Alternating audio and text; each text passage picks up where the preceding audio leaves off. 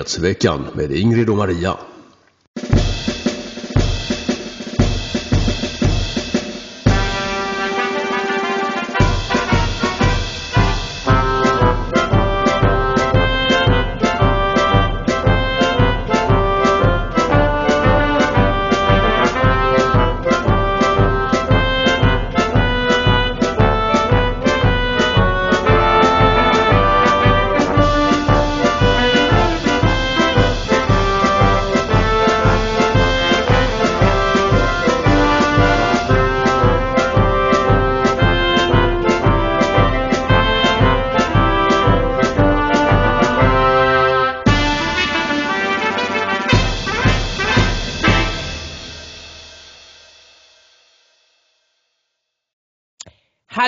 Allesammans, god dag, god dag och välkomna till ännu ett avsnitt av Nyhetsveckan idag med nummer 152. Jag heter Ingrid Carlqvist och med mig som vanligt min kära vän och vapendragare Maria Selander. God dag, god dag alla! Idag heter programmet Sverige 5 i 12 och på bilden ser vi terrorforskaren Magnus Norell, mörk bakgrund och en klocka som står på 5 i 12. Vad är det vi menar? Vi menar att tiden för att rädda Sverige är på väg att löpa ut, vilket också Magnus Norell antyder mm. i en färsk intervju med vår gamle kompis Per Brinkemo för tidningen Bulletin. Ja, just det. Och så ska vi prata om Magdas kröning för igår valdes hon ju till ny socialdemokratisk partiordförande och idag höll hon sitt linjetal till massornas våldsamma jubel. Nu ska vi då notera att det är en sossepartikongress och inte något vanligt torgmöte. Partaj, partajtaggen så att säga. Ja, Precis. Ja. Och så ska vi prata om SVT Panik. Det är ett väldigt kul litet klipp vi ska visa er och jag ska också tala om att idag är det fredag den 5 november 2021. Mm. Nu är det som så här att vi ställde in podden i fredags för att vi eh, var i Stockholm eller på väg till Stockholm, krånglade oss upp till Stockholm med massa icke fungerande tåg. Ehm, och det har gjort att listan på platina-sponsorer eh, i synnerhet och sponsorer i allmänhet är ovanligt lång så take it away Ingrid! Ja och det är fantastiskt trots att vi ställer in ett program så fortsätter faktiskt donationerna komma. Ni ja. är fantastiska. Vi har vår kära vän Sivert som först skickar en fin slant och skriver upp och kör över trottoarbönderna i Stockholm. Sen skickar han samma fina slant igen och skriver hälsa Mattikainen en äkta snabb hane. Jag tror inte han har skrivit fel, jag tror han är lite rolig där. Ja. Men, och, men Mattikainen är ju stockholmare. Ja precis men jag ja. tror att det var när vi hade intervjuat Martikainen att det är det ja. han syftar Jag vet inte. Mm. Eller att vi skulle träffa honom i Stockholm. Ja, det är så får... han menar naturligtvis. Ja, ja, ja. Mm, ja. Anette eh, S. Oktoberpeng. Lena J skriver tack till mina bästa poddkompisar. Göran 11-årig vän han skriver inga stick, inga pass för det tycker jag är kass. Och Mikael F, hans son Isak har gjort ännu en Unicef löpning och skickar därmed hela den fina slanten till oss. Ja det är fantastiskt. Tack alltså, Isak. Isak du är så gullig. Kram mm. på dig. Ja kram. Och så har vi Karina eh, E som också skickar en jättefin slant och skriver gåva kul att få ha träffat er på mässan. Ja det var kul att träffa er allihop. Ja det var det verkligen. Underbar. Och så har vi fått en peng från eh, Aja och Olle. Och Monica D som vi träffade i Stockholm skriver till favoriterna som försvarar det fria ordet och Karl-Erik M skriver gåva. Makarna B är ju månadsgivare. Karl F skriver heja. Andreas O skriver donation och Janne skickar en jättefin slant och Niklas månadsgivare och Magnus månadsgivare. Tusen miljoner tack till er och alla er andra som har skickat lite mindre belopp. Ni kommer som vanligt upp i remsan. Mm. Det gör ni och gå gärna in på ingrid och maria.se om ni vill stötta oss via bankgiro, swish, donorbox eller medialink-knapp. Den är väl lite sådär skakig just nu. Vi håller på att, eh, eller en eh, mycket god vän håller på med en redesign av hela sajten så snart ska medialink-knappen och allting annat fungera tipptopp igen. Ja, Ja, Ja. det ska det. Men du, vi ska börja med att berätta att jag gjorde en eh, intervju i onsdags med Mikael Sassio, den legitimerade sjuksköterskan och medicinska forskaren. Och den är redan väldigt populär men jag vill tipsa alla er som inte har lagt märke till att den har kommit ut och inte sett den än att se det. Därför att Mikael Sassio har granskat barnkonventionen och dragit den uppenbara slutsatsen att hela sprutkampanjen mot barn, det vill säga alla under 18, är olaglig. Man får inte utsätta barn för medicinska experiment och man får inte tvinga föräldrar att skriva under samtycke. Föräldrar får inte lov att skriva under samtycke. Alltså det är en mycket intressant intervju och jag tror att det, kan, det blir nog svårt att få en svensk åklagare att driva detta men han sa att han skulle intervjuas av Rainer Fulmisch snart och eh, han sitter ju med många duktiga advokater och det här är ju, alltså jag menar det här gäller ju inte bara Sverige. Det är ju likadant i västvärlden. Sen är det inte alla länder som har ratificerat barnkonventionen och, det, och Sverige har dessutom gjort den till lag vilket enligt Mikael Sassio faktiskt inte spelar någon roll för att bara det att man ratificerar den så står den över grundlagar och allt möjligt. Mm.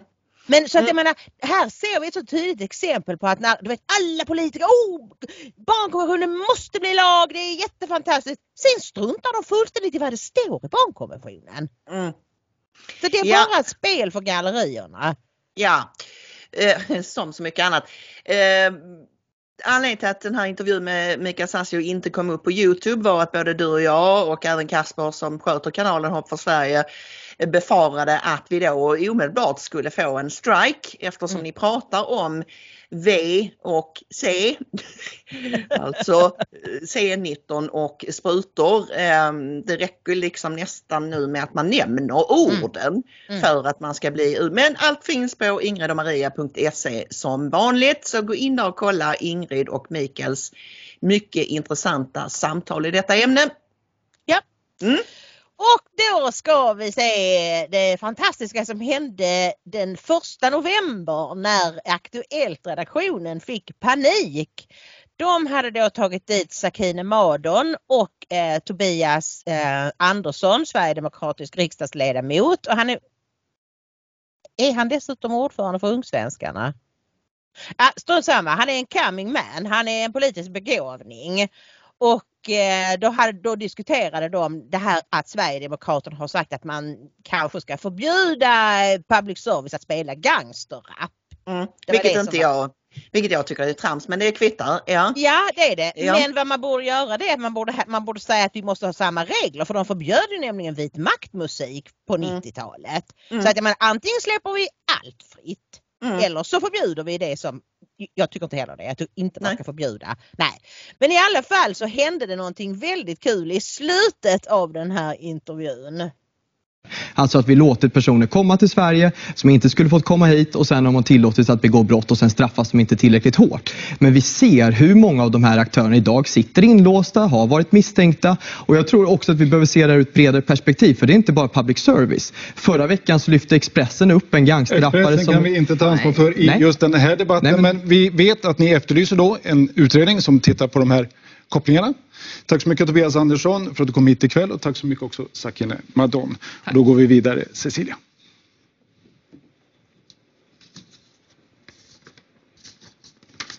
Cecilia, vi lämnar den här debatten där och så går vi till dig Cecilia. Nu så har vi tekniken med oss. Nu ska vi fortsätta med andra nyheter. Nu har vi tekniken med oss! Det som händer här alltså det är att när Tobias Andersson försöker ta upp Expressen-artikeln Mm. och befarade naturligtvis programledaren där. Även den Ska här vi bara våld- Expressen-artikeln om, om den här Dumle som vi hade som eh, huvudrubrik i måndags. Mm. Alltså eh, det, det, våldtäktsmannen som framställdes som någon eh, slags gangsterhjälte i en artikel. Och där de helt hade undvikit att berätta om denna grova våldtäkt som han var delaktig i. Mm. Och då fick ju då den här Jon, programledaren, då panik och eh, avbryter ju debatten i förtid. Det är ju helt klart för Cecilia Gralle sitter där och målar läpparna eller vad hon nu har för sig medan inte hon är i bild. Så att eh, det var ju därför han fick säga till. Så det är jätteroligt med när Tobias Anderssons ögon går så här liksom. Och sen påstår hon att det var tekniken som inte riktigt Ja. fungerade. Det är en riktig sån här Let's go Brandon eh, replik. Ni vet ju att i USA har det blivit en grej att det har vi väl nämnt men att eh, en eh, publik på en sån här bil Nascar tävling Rally. stod, ja, skanderade Fuck Joe Biden. Och NBC tror jag det var reportern fick panik när hon intervjuade en vinnare. Ja som det hördes ju jättetydligt att Mm. hela publiken skanderade medan hon intervjuade den här killen. som Brandon väl hette någonting. Brandon då. Ja, ja. Och, och hon bara, "Ah, ah, ah, vi hör publiken här som skriker Let's go Brandon! Och det var liksom jättetydligt att det var inte det de sa. Det var lite så här, eh, ja, Ja. eh, samma stuk här att hon försöker rädda, rädda upp situationen som ju är hemskt pinsam. Och han över, överlag den här Jon Nilsson, programledaren, han är ganska, om jag får vara lite taskig, han är ganska töntig. Är han Mm. inte det? Han Jo. verkar väldigt sådär ängslig ofta Ja. i intervjuer. Ja. Får jag bara Ja. tala om att eh, Tobias Joakim Fridén Andersson, som han heter, är förbundsordförande för Ungsvenskarna ända sedan starten 1 oktober 2015 och är det fortfarande samtidigt som han också är riksdagsledamot så har vi rätt ut det. Och det tyckte vi var dagens skojiga lilla Ja. grej här. Jättekul. Ja, ja precis.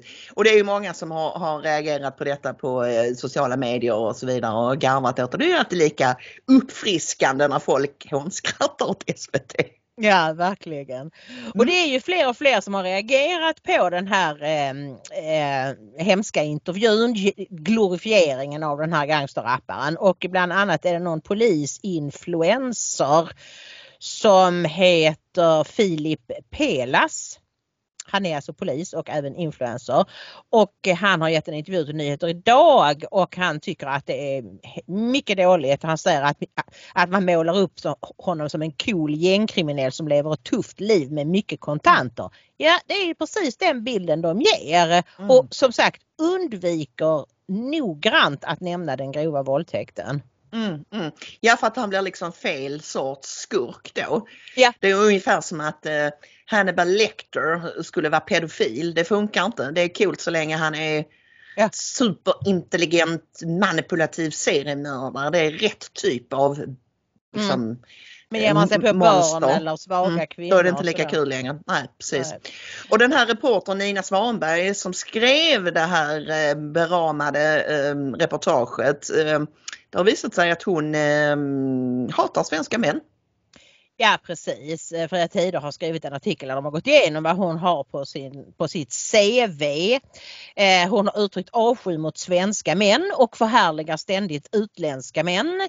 I november 2017 publicerades en artikel av henne i Expressen som handlar om en påstådd bastukultur inom polisen där kvinnliga chefer trycks tillbaka och poliskvinnor får öknamn.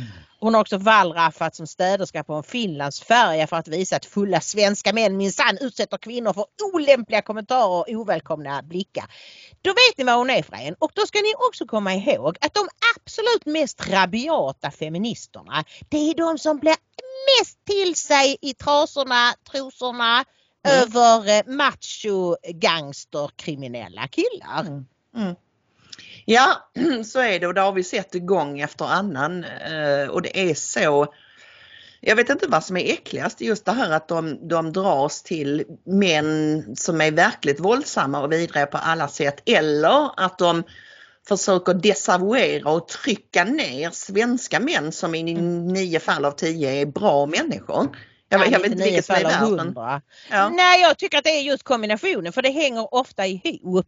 Alltså den som förhärligar utländska våldsverkare har ofta en väldigt, eh, väldigt nedlåtande syn på svenska män. Som de, alltså de kan liksom aldrig bli mesiga nog för när de har blivit mesiga tillräckligt då föraktar feministerna dem ännu mer. Mm.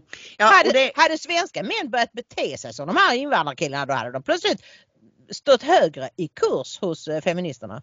mm ja, för att som alla kvinnor vill de ha testosteron och Ja ah, liksom en, en, en, aggressivitet låter kanske fel men jag vet att du vet vad jag menar. Mm. Alltså att ta för sig beteende. Den, den där försynte killen som står och verkar rädd. Det är ingenting som får kvinnors östrogen att gå igång utan Nej, nej. man, man ska vara självsäker på, på, på vis. Men det är den där, den där eh, eh, det var liksom critical race theory och hela den, den här kulturmarxistiska biten som bygger på en slags offertrappa. Mm. Där, där vita heterosexuella män alltid är skurkar i alla lägen och jag vet inte vad som kan vara motsatsen. Skulle, skulle det vara liksom en funktionshindrad, rasifierad, homosexuell Svart, transsexuell, Ja. eh, rullstolsburen kvinna. Det, och det, vilket ju är fullständigt löjeväckande. Ja det är klart Ehm, det. Att, att Det är klart det. Men, Snacka men om att ställa grupp så, mot grupp. Och det är så kort- sätt. det är så korkat samhället har blivit. Mm. Alltså vi är där nere nu. Det är, ja, vi, ska prata, vi ska visa ett litet klipp om IQ och jag tänkte att vi ska prata mer om IQ på måndag men nu ska vi gå över till Magdalena Anderssons kröning. Mm. Som sagt det var rena halleluja-stämningen på kongressen idag klockan 10 på morgonen när hon höll ett nästan en timme långt så kallat linjetal. Och vadå varför säger man linjetal? Ja för hon drar upp riktlinjerna för sitt partiledarskap. Vad är det hon vill åstadkomma? Och eh, vi noterade ju väldigt intressant här att eh, det var väl Johan Westerholm som skrev att eh, första gången sossarna valde en kvinnlig partiledare så var det Mona Sahlin och det var efter att Göran Persson med sin ganska buffliga stil Eh, s- han fick mycket gjort men han, ja det var många som ty- tyckte att han var väldigt bufflig. Och så skulle Mona, kära rara Mona, skulle komma och stryka folk lite medhårs och så. Och det Mm. gick ju helt åt skogen. Nu har vi fått en manlig stryka medhårs, det vill säga Stefan Löfven. Som nu i sin tur ska ersättas av en bufflig kvinna Mm. som har mycket mer Göran Persson-takter i sig än vad Stefan Löfven någonsin har haft. Och du som såg hela linjetalet noterade ju att hon gjorde en, en särskild blinkning eller flörtade lite med just Göran Persson som tydligen satt på första raden eller? Ja, de, man bjuder ju alltid in gamla partiledare. Ja. Och eh, så läste hon upp något citat av någon diktare eller författare. Jag, jag minns nu inte namnet men eh, det var väl ett ganska bra citat. Och så säger hon sådana vackra ord. Eller hur Göran? Ja, Göran Persson sitter ju här på första raden. Visst är det vackra ord Göran? Man fick ju inte se honom men jag antar att han log och, och vinkade till henne. Så att eh, det, Mm. det, här finns det någonting alltså. Mm. Eh, Och, precis, ja. och, och, ja, jag ska bara säga det innan jag glömmer det höll jag säga. Alltså att eh, det verkar som att Westerholm är någonting på spåren där förutom att liksom typbytet så är det ju också väldigt tydligt. Det har dina hemliga fåglar kvittrat om tidigare att det verkar vara så att Magdalena Andersson kommer att bedriva en helt annan typ av ledarskap där hon håller korten väldigt nära sig va? och i en liten liten krets. Och hon kommer inte att belöna Eh, pladdermakare skriver eh, Westerholm, pladdermakare gör sig icke besvär. Och han tar då exempel eh, på sådana. Ska vara Ibrahim Baylan och även Margot Wallström som tydligen, eh, han är ganska tuff i den här eh, texten, Westerholm menar på att de de är bra på att vara hala och, och, och råka, ra, råka ramla in på rätt fikamöten och sådär och marknadsföra sig själva men Mm. det finns inte så mycket innehåll. De är bra på att fiska to- tolkar jag det som. Ja, och säga absolut. rätt sak till rätt person. Och vi vet ju att, att Göran Persson hade ju mycket svårt för både Margot Wallström och Mona Sahlin. Mm. Liksom lite dumskallekvinnor som har, eh, som har eh, premierats just för att de är kvinnor. Och eh, tro mig, det finns sådana män också. Vi har Anders Ygeman, Ibrahim Mm. Baylan och Mm. sådana. Mm. Så det är inte bara kvinnor. Men han har ju, han, han har ju uttryckt ganska grova saker om Margot och Mona. Oh, ja. Och, jag, och det, Otur när hon tänker, vem av dem var det? ja, det var väl Sahlin va? Ja. Eh, nej, och så att jag tror att Magdalena Andersson kommer att bli en mycket bättre ledare för Socialdemokraterna. Det kommer, alltså vi kommer inte att se sådana pinsamma intervjuer som med eh, Stefan Löfven när han inte såg det komma och så. Däremot så kommer vi ihåg hur hon har sådana där talking points. Vi såg ju något klipp som Henrik Jönsson hade satt ihop när hon pratade om att det var så, stor arbets, så stort arbetskraftsutbud så att vi kan nog inte förvänta sig att hon pratar rakt ur skägget. Men det kommer nog, hon kommer nog att föra en delvis annan politik. Men framförallt är det framtoningen som kommer att vara helt annorlunda. Mm. Och vi ska se ett litet klipp här från hennes eh, linjetal där hon faktiskt vågar sig på att vara så pass eh, rödbrun att hon pratar om att man ska ställa lite krav på bidragstagare. Mm. Är man fullt frisk och arbetsförmögen, ja då ska man ju möta lika tydliga krav på aktivitet oavsett i vilken form man får stöd. Det är en viktig signal. Det handlar om att alla barn ska se sina föräldrar arbeta och bidra till samhällsbygget. Det är ju stolthet, viktiga förebilder, men också en insikt om vad som en dag förväntas av en. Här gör ju många kommuner redan goda och fina insatser. Men det ska vara samma tydliga förväntan oavsett var i landet man bor. Och därför så vill jag att alla arbetsföra som får ekonomiskt bistånd också ska möta en tydlig förväntan. Du ska lära dig svenska och arbeta ett visst antal timmar i veckan. Det ska samhället erbjuda dig som individ, för det är så det funkar i Sverige. Här får alla vara med och bidra, för alla behövs.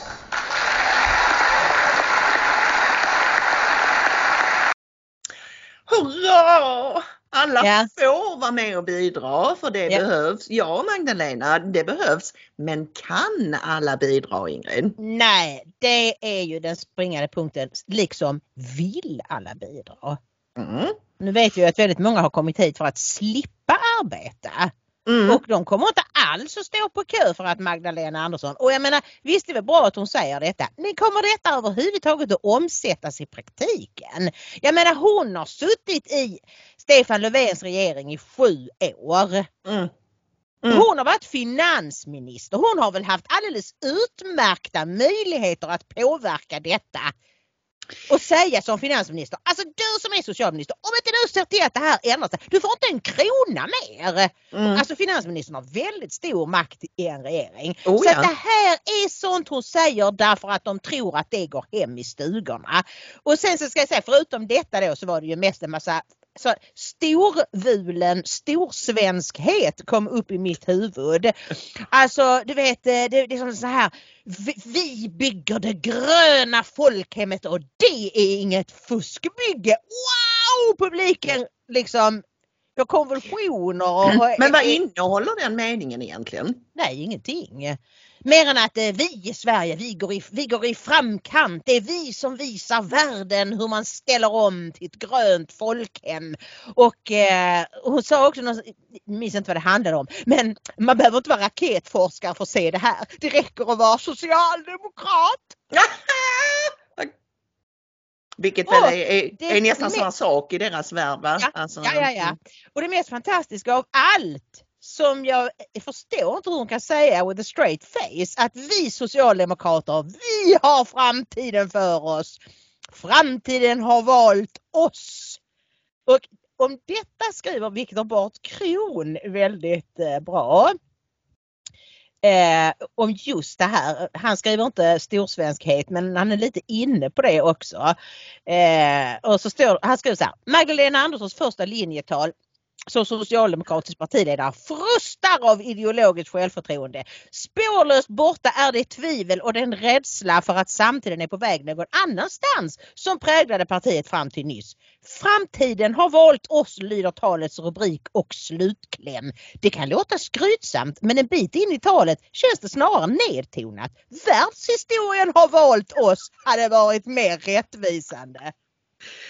Ja, men jag tänker så här Ingrid, är inte det här en, ett, ett, det här är ju ett sätt att elda på de egna trupperna. Och då, och då, och då talar man ju på ett annat sätt än vad man, om hon skulle hållit tal, du vet i alltså för en blandad publik, ett Ja. torgmöte eller så. Va? Så det ska man ju ha i, i, i åtanke och det är ju ungefär som sådana här hallelujamöten som, som eh, företag har, du vet sådana här kick-offer och alltså som inte bara går ut på att alla ska supa utan som brukar föregås av någon, någon slags sån här liksom, de tar in, flyger in jättehöga chefer. Jag vet min farsa jobbade på Nike i många år. Va? Och de hade såna här helt sinnessjuka möten med hela världens liksom, personal varje år i Florida. Det var helt sjuka arrangemang där då som bara gick ut på att pumpa de anställda med, att, med nästan en religiös tro på att vi är bäst, vi, är, vi kan allt, vi kan, vi kan liksom Även om vi redan har gått om med alla andra företag så kan vi sälja dubbelt så mycket som vi gör nu fast man kanske börjar mätta marknaden och sådana grejer. Man ska bara liksom, nej, bort med allting sånt och då, ja. Så att det är ju det är en strategi och en, och en taktik för att fylla då de egna med självförtroende. Men, men, men jag tänker så här Ingen att det jag ser av de klippen jag har sett och citaten jag har sett från hennes linjetal. Det är ett litet steg tillbaka mot gör din plikt, kräv din rätt. Tror du att sossarna kan liksom landa i det igen? Kan de liksom hävda att vi socialdemokrater har historiskt Mm. också krävt en motprestation? Kan de börja dra sig mot det igen tror du? Det är inte omöjligt att Magda skulle vilja det. Jag menar som finansminister så måste hon ju gråta blod över alla bidragsmiljarder som bara öses ut över människor som inte har den minsta avsikt att bidra på något sätt.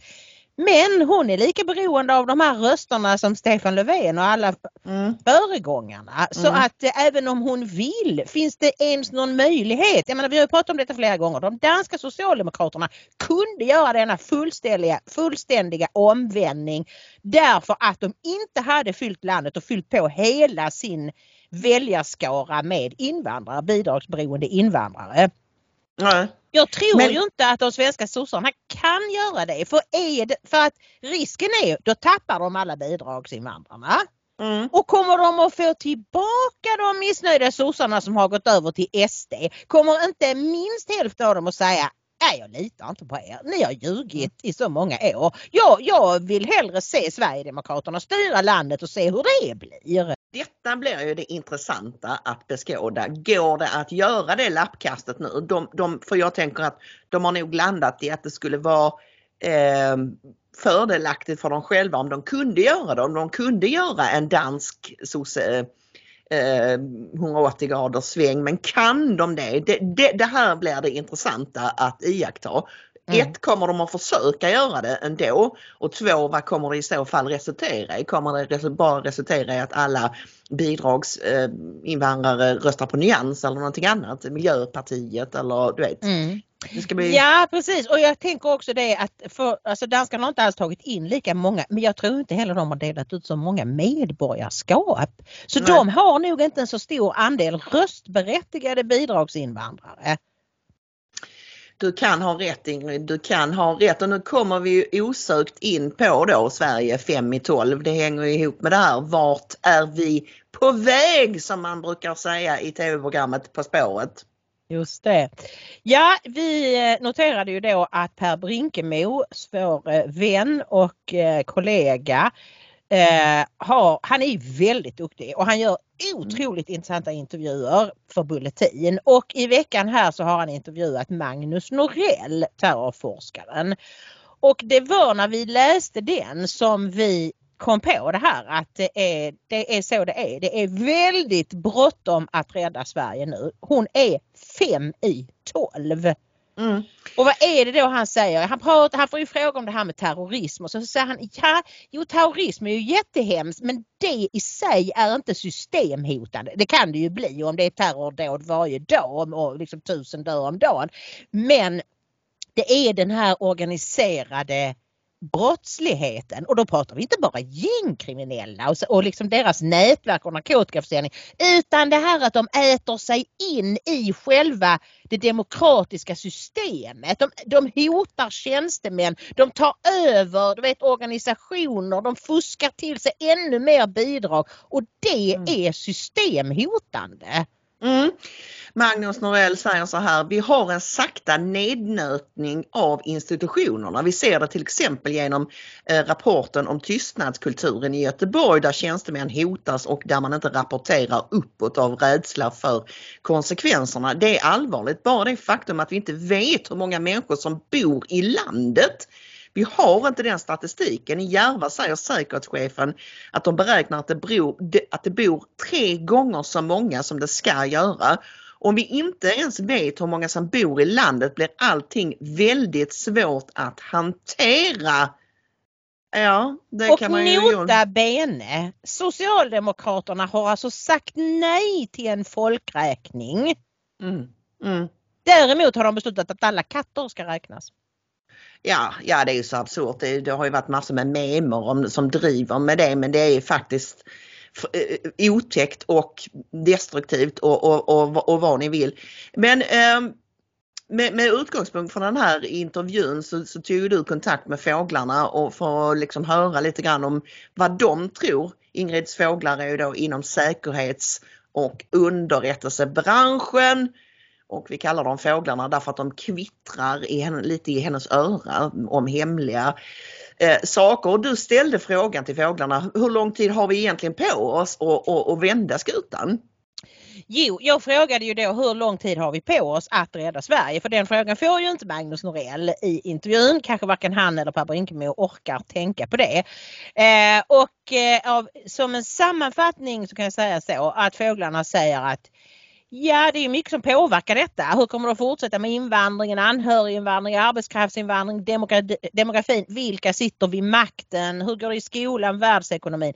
Men om man tittar med ganska pessimistiska ögon eller kanske realistiska ögon så har vi maximalt 10 år på oss att fixa detta.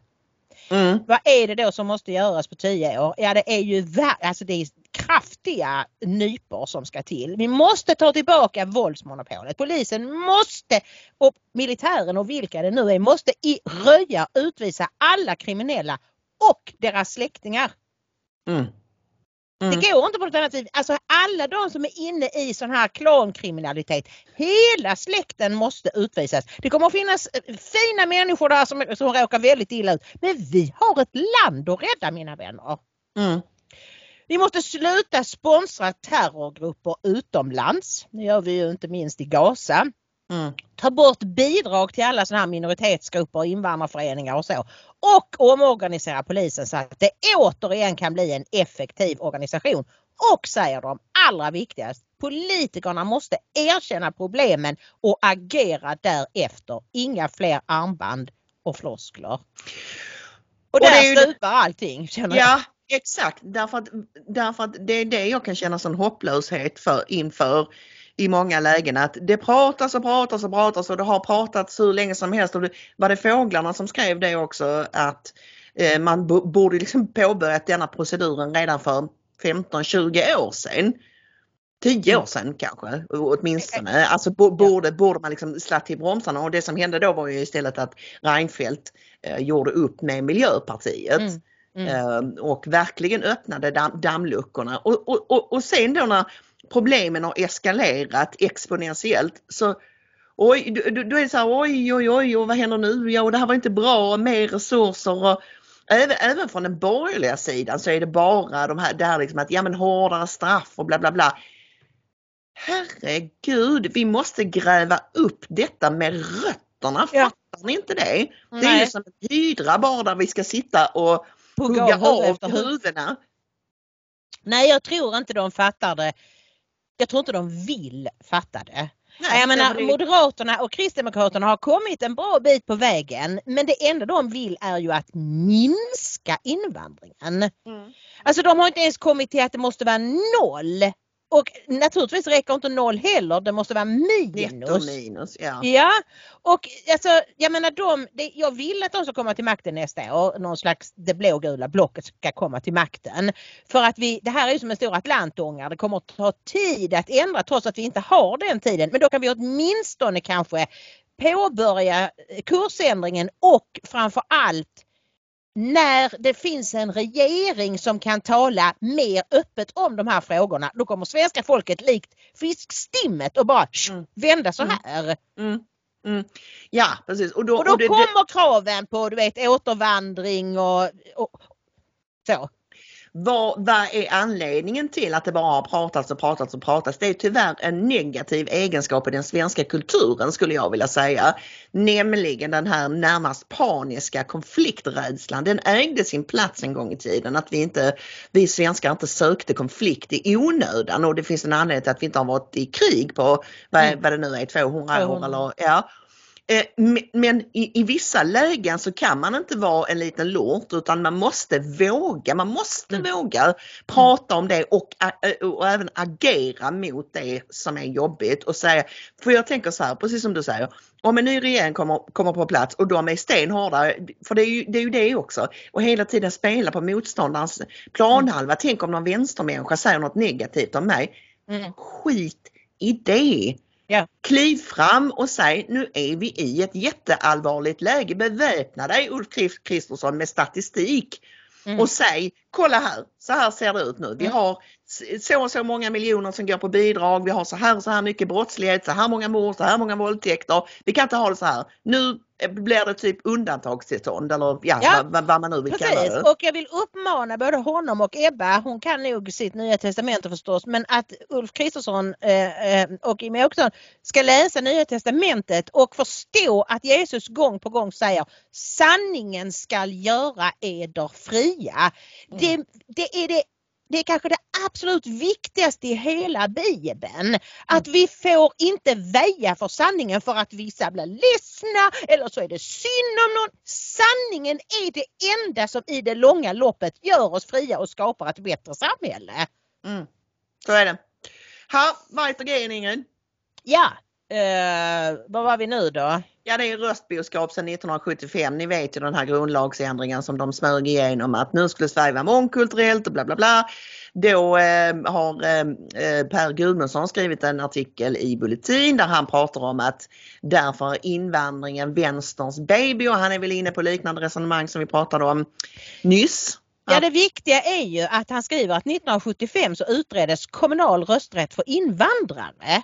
Mm. Alltså, då, då hade ord, Sverige hade blivit ett invandrarland för då fanns det 400 000 utlänningar här. Mm. Eh, och de betalade ju skatt och arbetade och varför skulle inte de få rösta i kommunalvalen? Och detta drev sossarna igenom och här började allting. Eh, så tycker man att ja, alltså man behöver alltså inte vara medborgare för att få rösta i kommunal och regionalval. Ja men de bor ju här och de arbetar och betalar skatt och så. Okej nu är det inte så många av dem idag som gör det. Men sen kom ju det här med att man kunde ju inte riktigt säga det när det gällde riksdagsval.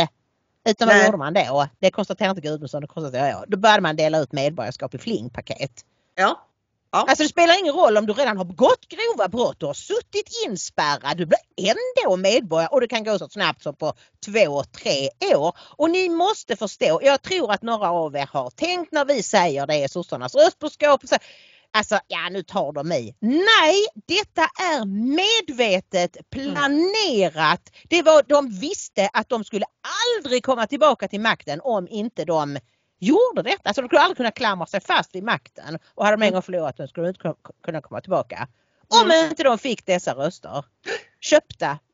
Och det är, det är ett, ett eh, svart och surt piller att svälja. Det är liksom svårt att, att, att, att riktigt ta till sig att någon kan vara så konspiratorisk. Men kom ihåg att sossarna är och var redan då ett utpräglat maktparti. Mm. Och vi har pratat om det tidigare, det kan ha funnits, åtminstone bland vissa sossar har funnits en, en känsla av att ja men det är viktigt att vi alltid har makten för vi vill ju folkets bästa och vi vill ju Mm. det bästa för alla. Så man kan ju intala sig de Ja. grejerna. Ja. Så det kan ha härstammat ur en sån, men det är ett faktum att de är och har gjort allt för att behålla makten till varje pris, bland annat detta. Och det kan också ha varit liksom omtanke om, oh men det är synd om människor, det är klart de ska komma hit. Och, och 1975 så var det ju så att eh, eh, de flesta invandrare som kom hit jobbade Mm. fortfarande. Ja. Så eh, då kunde man kanske inte föreställa sig ett 2021 där, vad var det vi såg någon siffra? 37, 17 procent är självförsörjande. Ja, kommer ju nya Ja. sådana siffror hela tiden. Ja precis, det är helt galet. Och, eh, men nu ser vi att även Löfven kryper till korset och håller med Mikael Damberg om det här att ja, vi har ju varit rädda för att bli kallade rasister. Och jag blir fullständigt skogstokig. Samma människor som har drivit kampanjen om att kalla oss alla invandringskritiker för rasister kommer nu och säger att de har varit rädda för att bli kallade rasister. Var du rädd att du skulle skälla på din egen spegelbild Löfven? Och, och, och, och, så, och så säger Stefan, Stefan Löfven, han vill vara tydlig med det. Brott är ett brott oavsett om du är född i Sverige eller inte, säger han. Ja men säger du det Stefan Löfven? Men det fick man ju Jag blir tokig och du exploderade på Twitter. Ja, jag skrev sossar förnekar sig inte. Det är de som ständigt hetsat alla invandringskritiker som rasister och nu har de mage att beklaga debattklimatet. Mm, när det är de själva som har skapat sagda Ja debattklimat. Aha, och då ska vi bara ta en liten sväng också om eh, herrejösses förvåning över att islamist Waberi fortfarande är islamist. Alltså det är jätteroligt. Eh, den här eh, Abdirizek Waberi eh, som eh, har drivit eh, Römosseskolan och några andra skolor i Göteborg. Han åtalades häromdagen för grov ekonomisk brottslighet. Eh, och eh, nu när detta kommer fram då så är det ju gamla moderatkollegor som säger nej men jag har bara goda minnen av honom. Så var han inte alls på den tiden. Vad har hänt honom? Och det är därför vi skriver här i Jösses förvåning över att islamisten fortfarande är islamist.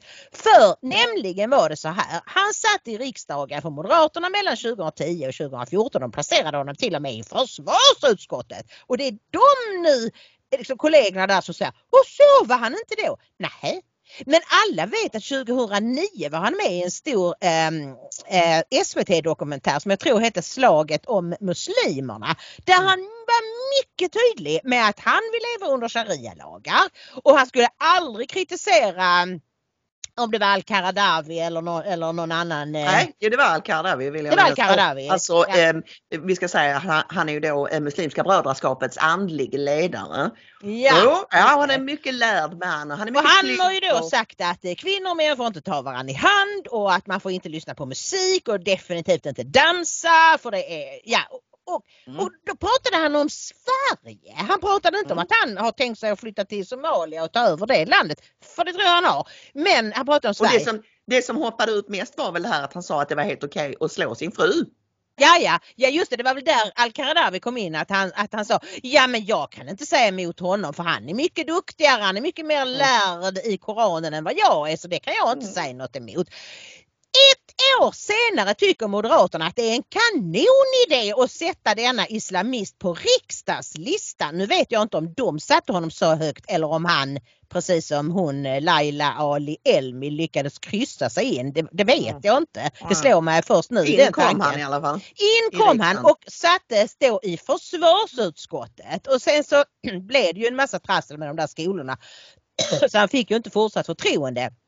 Men islamist har han varit hela tiden och nu är Moderaterna förvånade över att en islamist är islamist.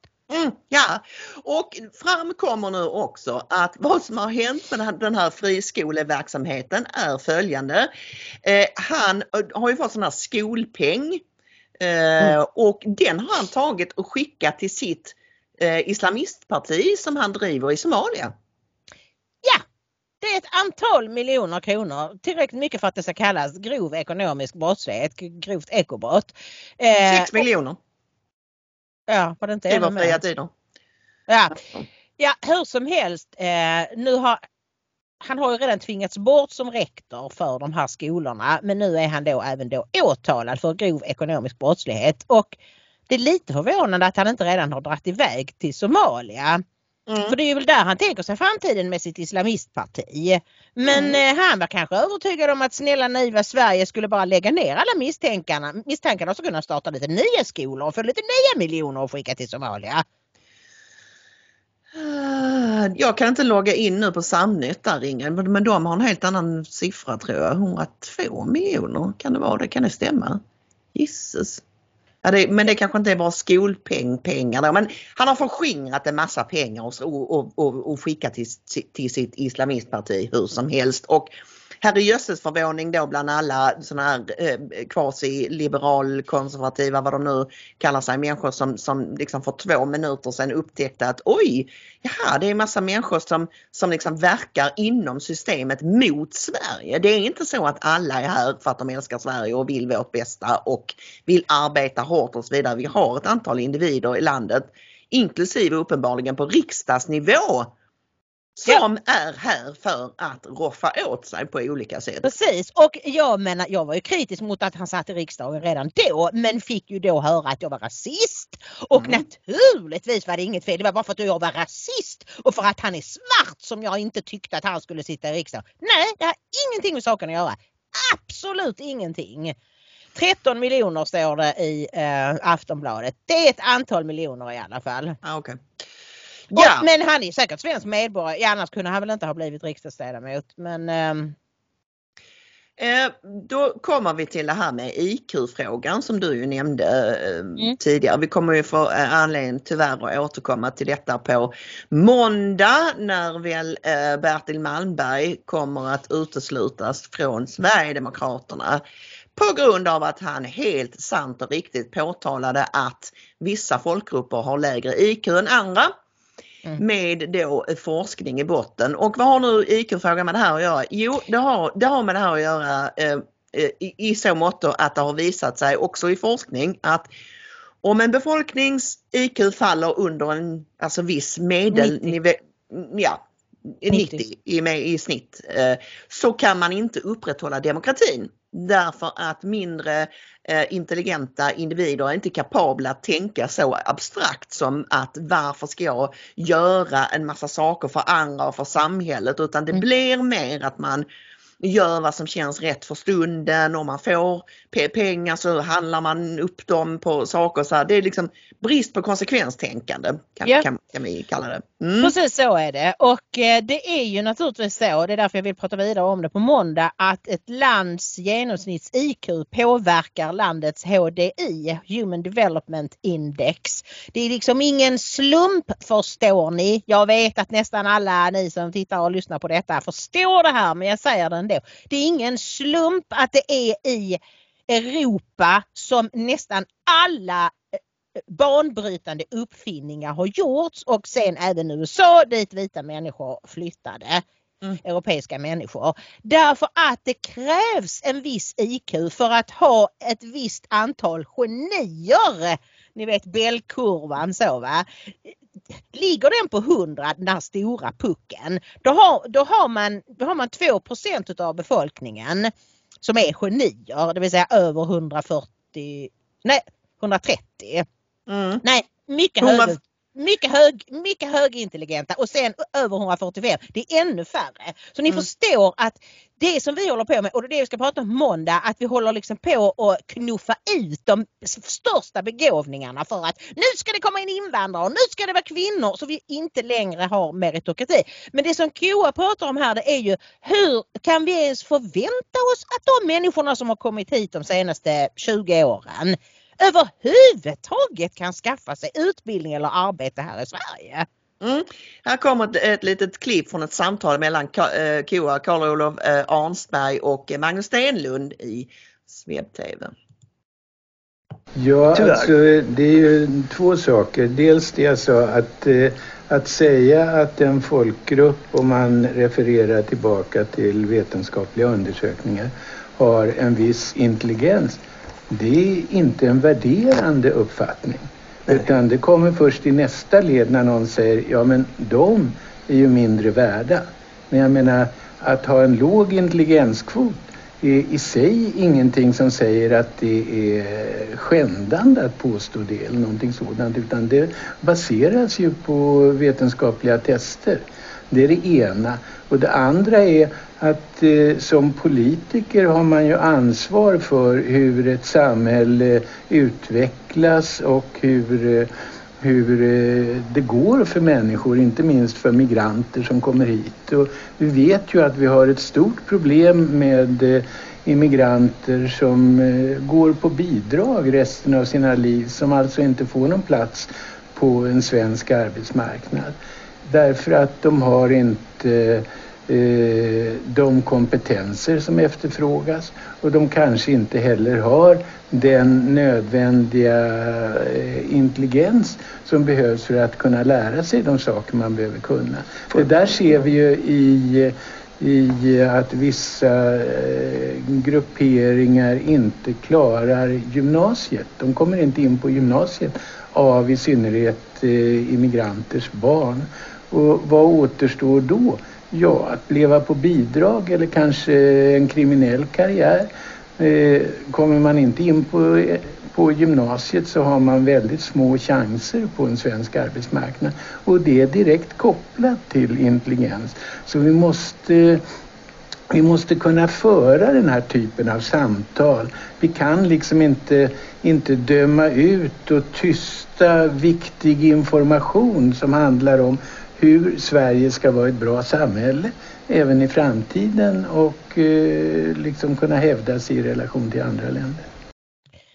Ja, vad tror du Maria? Är tiden här nu för att kunna tala om de här frågorna? Den var det ju inte när vi på Dispatch International publicerade en artikel om IQ för tio år sedan. Eh, jag vet inte. Jag tror att det här är ett extremt känsligt kapitel i allmänhet men kanske för svenskar i synnerhet just i och med att svenskar är stora anhängare av den här tabula rasa teorin och att Eh, alltså alla... att, vi föds, att vi föds som eh, oskrivna blad och det mm. handlar bara om vad man puttar in. Mm. Fast nu är det så att intelligens till 80-90% är medfött och, och mm. alltså Kora förklarar också väldigt bra i den här intervjun, säg, säg gärna hela.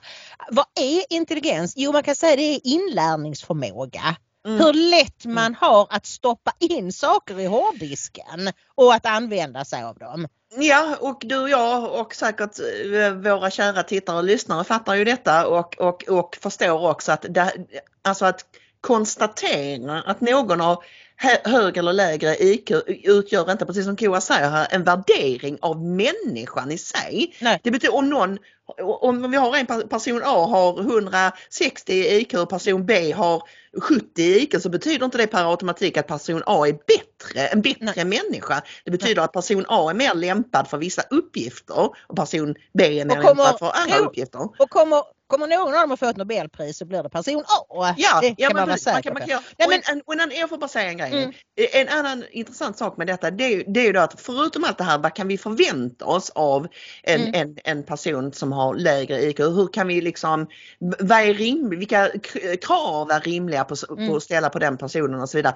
Så är det ju också så här att eh, för, förutom det vi sa det här med demokrati och allting, allting så här, så är det ju också så att alltså på ett samhällsplan, så är det också så att det har visat sig att i lägre, i, i länder där befolkningen har lägre genomsnitts-IQ så är också just korruption som vi pratade om tidigare mycket, mycket större problem och mer utbrett. Och det har att göra med att det är svårare för människor med lägre IQ att bygga sådana här avancerade byråkratiska system som liksom fungerar på ett makroplan och på ett ganska abstrakt plan. Det är, det är svårt att förstå det, varför ska vi... Mm. Det är också så att de har svårt att se varför ska jag hjälpa samhället när jag kan hjälpa mm. mig själv. Jag vill mm. hellre ha kaka nu. Mm. Och då kommer en del människor säga att men det är kultur. Men, och det är det också, men varför har, har, vissa, varför har kulturer utvecklats mm. som de har gjort? Mm. Varför har man en kultur i Marocko, en annan kultur i Sverige, en tredje kultur i Kina och så vidare. Det finns kanske viss koppling till befolkningens genomsnitts-IQ och levnadssätt såklart. Ja. Vi har pratat om många gånger den här klimatteorin i, i, i ett, vad heter det, cold climate... Eh, kall vinterteorin. Kall vinterteorin i mm. ett klimat där det är minus 30 på vintern så vill det till att man har sparat och så vidare för att inte frysa ihjäl. Men om du och att man samarbetar och hjälper varandra för nästa ja. gång är det du själv som kan vara i knipa. Eh, och det är väldigt intressant. Jag har skrivit en ganska utförligt om detta i min bok Från Sverige till Absurdistan som jag tycker ni ska gå och, och köpa om ni inte redan har den. Ja, eh, och sen så vill jag bara tipsa om en länk också. Va?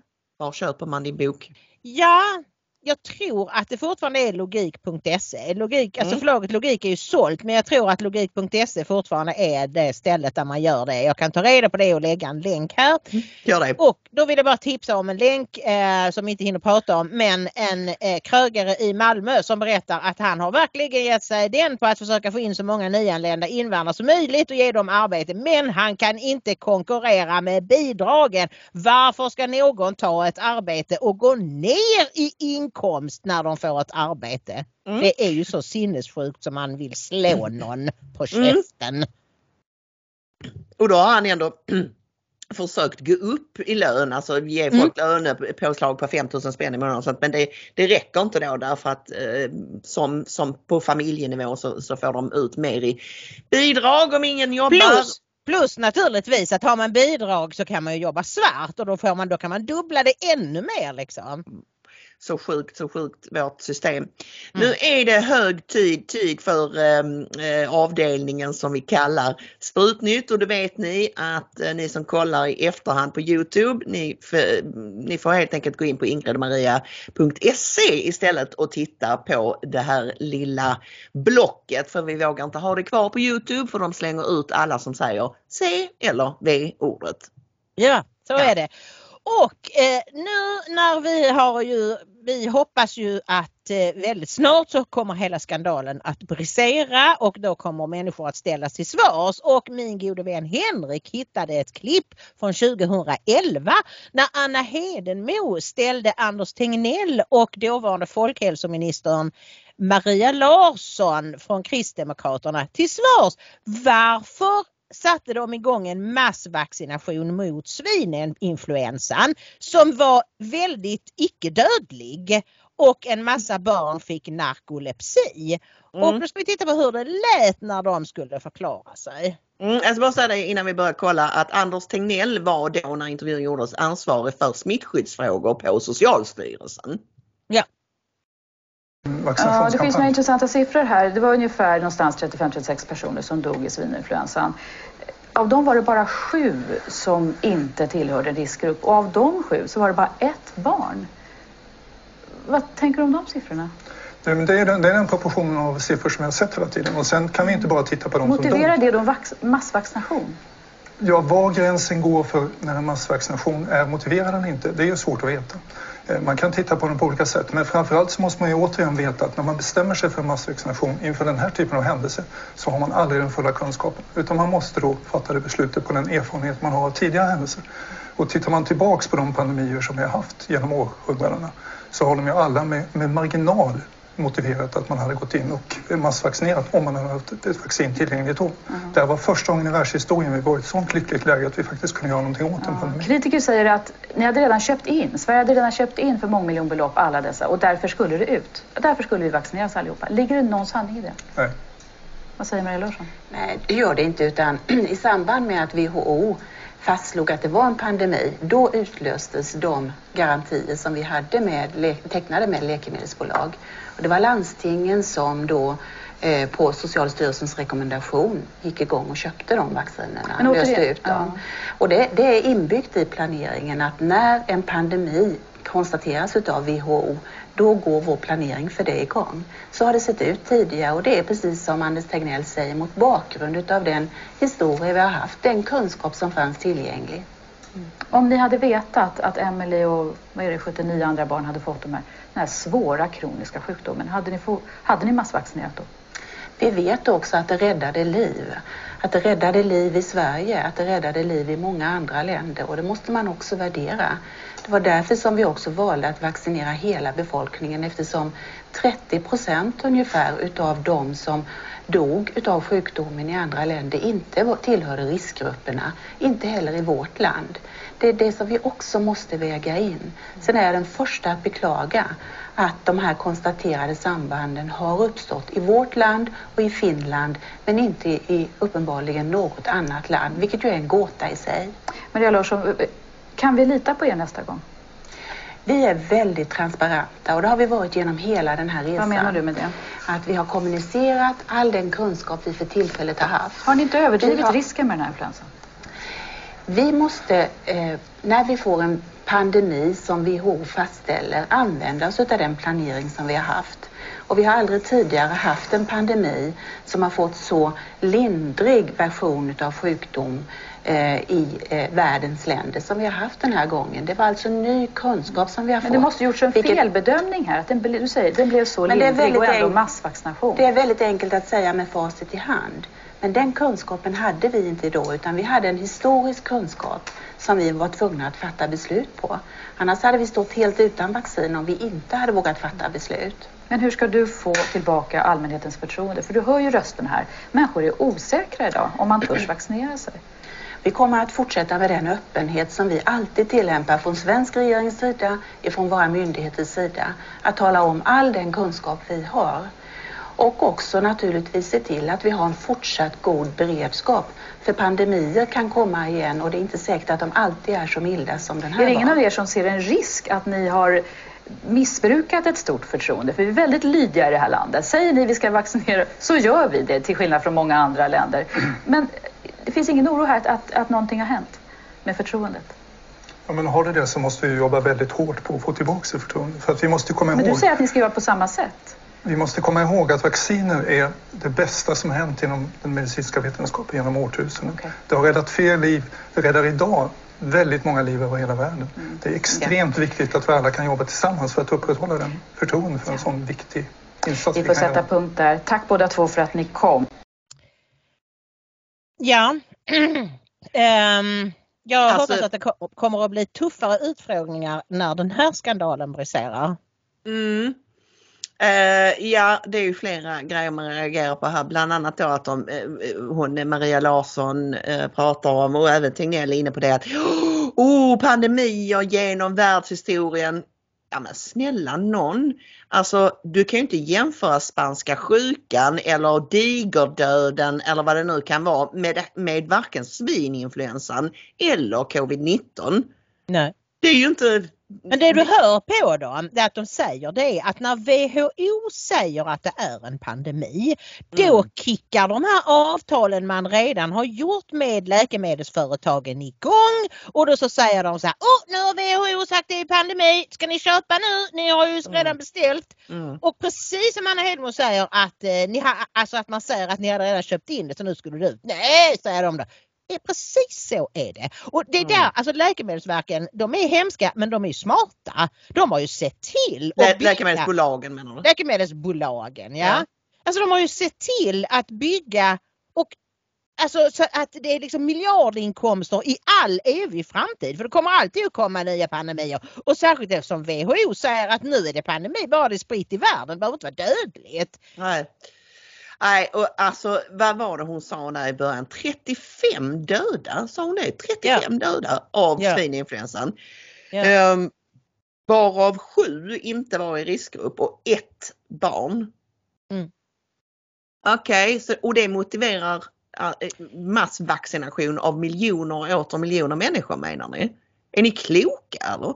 Ja precis, då säger de ju att ja men det var ju slutresultatet i början så trodde vi att det skulle bli bla bla bla bla.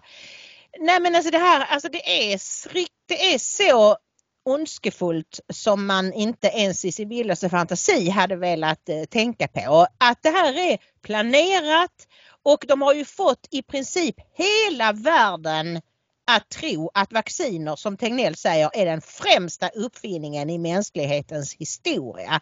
Det är det inte men det ska vi inte gå in på nu men jag bara säger det att det är en fullständig lögn. Det som Ja. har gjort att människor överlever eh, fler och fler sjukdomar, alltså virussjukdomar pratar vi, inte cancer och så för det är en, det är en helt annan sak. Det är just att hygienen har förbättrat någonting så makalöst. Läkarna tvättar sina händer när de går mellan patienter och sådär. Det är sådana saker som har gjort att vi inte drabbas så mycket. Men eftersom läkemedelsbolagen tjänar så mycket på vacciner så ska vi fortsätta och, och jag tänkte så, ja men Sverige drabbades ju så allvarligt av den här svininfluensa vaccineringen. Mm. Här kommer de inte att kunna och de första siffrorna var att det var bara typ 40% som ville vaxa sig. Men nu är det ju ändå 70-80% som har gjort det. Och det intressanta är att Anna Hedemo säger också, ja vi svenskar är ju så lydiga. Säger ja. ni att vi ska vaccinera oss så gör vi det. Ja, så är det ju tyvärr. Och, och, och nu kommer ju också en det kunde ju inte Tegnell veta då, det var 2011 när det här spelades in. Men mRNA-vaccinen, mRNA-tekniken och även den här vektortekniken som finns i, i eh, de nya covid-vaccinen, den var ju inte ens påtänkt då och den är ju inte jämförbar med hur tidigare vacciner Nej. har fungerat. Du kan inte jämföra de här så kallade Nej. vaccinen med ja, inte vet jag, smittkoppsvaccinen eller vad det nu kan vara, ja, mässling eller där man, där man sprutar in en liten mängd avdödat virus. Det är inte det som händer här. Det är inte det. Nej. Det här är en helt annan grej. Det, det är som Ja. Och det intressanta är ju nu att det kommer nu studie efter studie om de här nya sortens vacciner som vi då kallar sprutor därför att det är genetiska experiment och inga klassiska vacciner. Mm. Och en eh, en väldigt intressant studie, en stor ny svensk studie som är gjord på universitetet i Umeå. Med jättestort material, liksom de har använt hela den svenska befolkningen. Eh, och de kommer då fram till, så många andra studier, men den här är så stor, det är det som gör den väldigt anmärkningsvärd, är att ja, de här, det som hjälper i sprutorna det klingar av redan efter några månader. Och nu mm. tror jag ju att det har de vetat om hela tiden. Det är därför de redan från början började prata om tredje, fjärde, femte, sjätte boostersprutor. Men nu slår den här svenska studien fast detta och den drar till och med en del andra eh, slutsatser som är läskiga och en som har uppmärksammat detta är Chris Martenson på Peak Prosperity och vi ska se ett litet klipp med honom. This is something that came up in our interview with Geert Vanden Bosch. He talked about it. This falls under the term of something known as antigenic sin, potentially. Antigenic sin is the process whereby your body received the vaccines, it became primed to fight that thing. And so when it is exposed to uh, SARS CoV 2 in the future, it doesn't spend time fighting that. It says, Oh, I, I know how to do this. And it just spends time remaking the old antibodies that it made before. It doesn't spend time trying to figure out a, a new method for fighting this invader once it sees it again. Hey, that's nature being efficient. That efficiency, though, seems to thwart natural immunity. So, to the extent to which we would want natural immunity to emerge so that we can avoid being on this treadmill forever, this may be a complicating factor here. This is why vaccines, vaccines development, and the whole prospect of vaccines in a public health setting it's actually a very complicated subject and it needs to be talked about with a lot of rigor. All right, that's kind of an interesting finding there. Here was the bombshell for me that came out of the end of this Swedish paper. Now, here, what they're talking about is the vaccine effectiveness here. Okay, so, and this is for symptomatic COVID. You can see here they've got a very tight range. Uh, the black line and the, the gray is a, are the error bars in this story. The error bars obviously get larger the further out you go. But they note here that vaccine effectiveness comes all the way down, and if their extrapolations are correct, it not only comes down to zero, but potentially goes below zero. Hey, you know what? This might be the correct line, and it might do this. It might end up over here and stay above zero the whole time, or it might go below zero. What does that mean? What, how does vaccine effectiveness go below zero? Well, it turns out that after a certain time, people who've been exposed to the vaccines and then later to COVID after a certain period of time. Here, this might cross zero in, in their particular extrapolation here at about day 240. It would mean from that day forward, without another booster, the people who are double vaccinated are actually more at risk of developing symptomatic COVID than somebody who has not been vaccinated. That's what the paper says. It was kind of a surprising finding. I didn't expect to see that wider error bars on this, but this is uh, uh, for severe COVID, which could include ICU and death and stuff like that. So again, very wide error bars out here, super wide. Uh, this tends, their model has this staying above zero, which is very helpful, but they can't preclude the possibility it goes below zero as well. So we don't know. We're just going to have to track this over time. Gör en liten sammanfattning av vad han säger.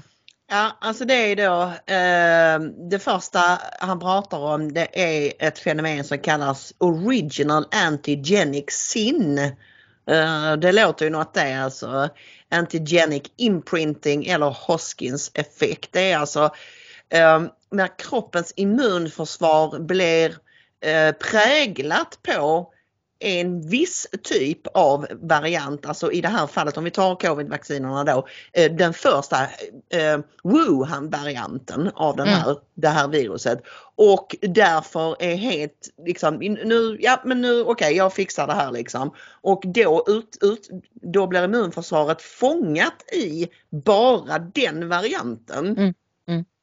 Och, och, det är ju egentligen väldigt fiffigt av naturen eller Gud att ha ordnat det så här för att de som hade SARS-CoV-1 de visade sig vara också nästan i princip helt immuna mot SARS-CoV-2. Alltså mm. kroppen var för varje nytt virus som kommer in så börjar inte kroppen säga åh ännu detta, nu måste, nu måste kolla upp allt detta och liksom datasystemen går igång. Utan det säger ah, känner jag igen, jag vet hur man ska skicka ut antikroppar mot detta. Mm. Och så länge vi inte mixtrar med vårt immunförsvar så fungerar det. Men när vi nu tillför det här som bara har riktat in sig på den första varianten så tror kroppen, ja, men jag vet hur man gör det. Men det vet den inte. För det här Nej. är någonting helt annat. Just det, den har blivit lurad mm. till att bara imprinta på den här originalvarianten, inte på efterföljande. Mm. Eh, varianter då. Så det är det första man pratar om. Och så pratar han om den svenska studien och att den, man skulle kunna eh, tolka de fynden som att personer som har tagit sprutorna får sämre immunförsvar över tid än ja. vad de hade innan. Ja. Eh, och som han också hederligt redovisat så är det ju, det finns ett stort spann i den här eh, studien på möjligheter var vi kan mm. landa men i, i ett worst case scenario är att du får betydligt sämre eh, immunförsvar än vad du skulle haft utan eh, spruta och um, ja, det ja. blir ju inte bra och då, då fastnar man i det här, pratar också Chris Martinsson om, det här att du måste hela tiden, hela tiden fylla på med nya så kallade boosters. Och det sa ju Mikael Sassio till mig när, vi, när jag intervjuade honom för vi var inne lite på denna studien och eh, jag sa då att det var ju intressant att den här svenska studien visade att du får sämre immunförsvar. Ja fast deras slutsats är ju då inte att det här är värdelösa vacciner, ta dem inte. Utan det är att därför måste vi uppmana alla att ta 3 och 4 och 5 och 6 och 8 och 70 och Mon Dieu! Du, nu har vi dragit över som vanligt så det är dags att knyta ihop säcken och hur gör vi det?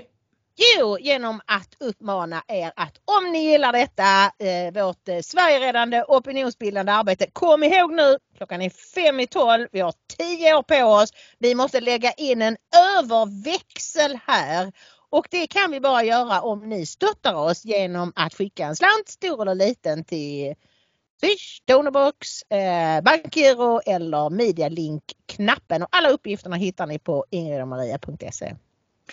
Och tills vi ses och hörs igen på måndag vill vi önska alla underbara tittare och lyssnare en trevlig helg med orden Gud välsigne er. Gud välsigne er.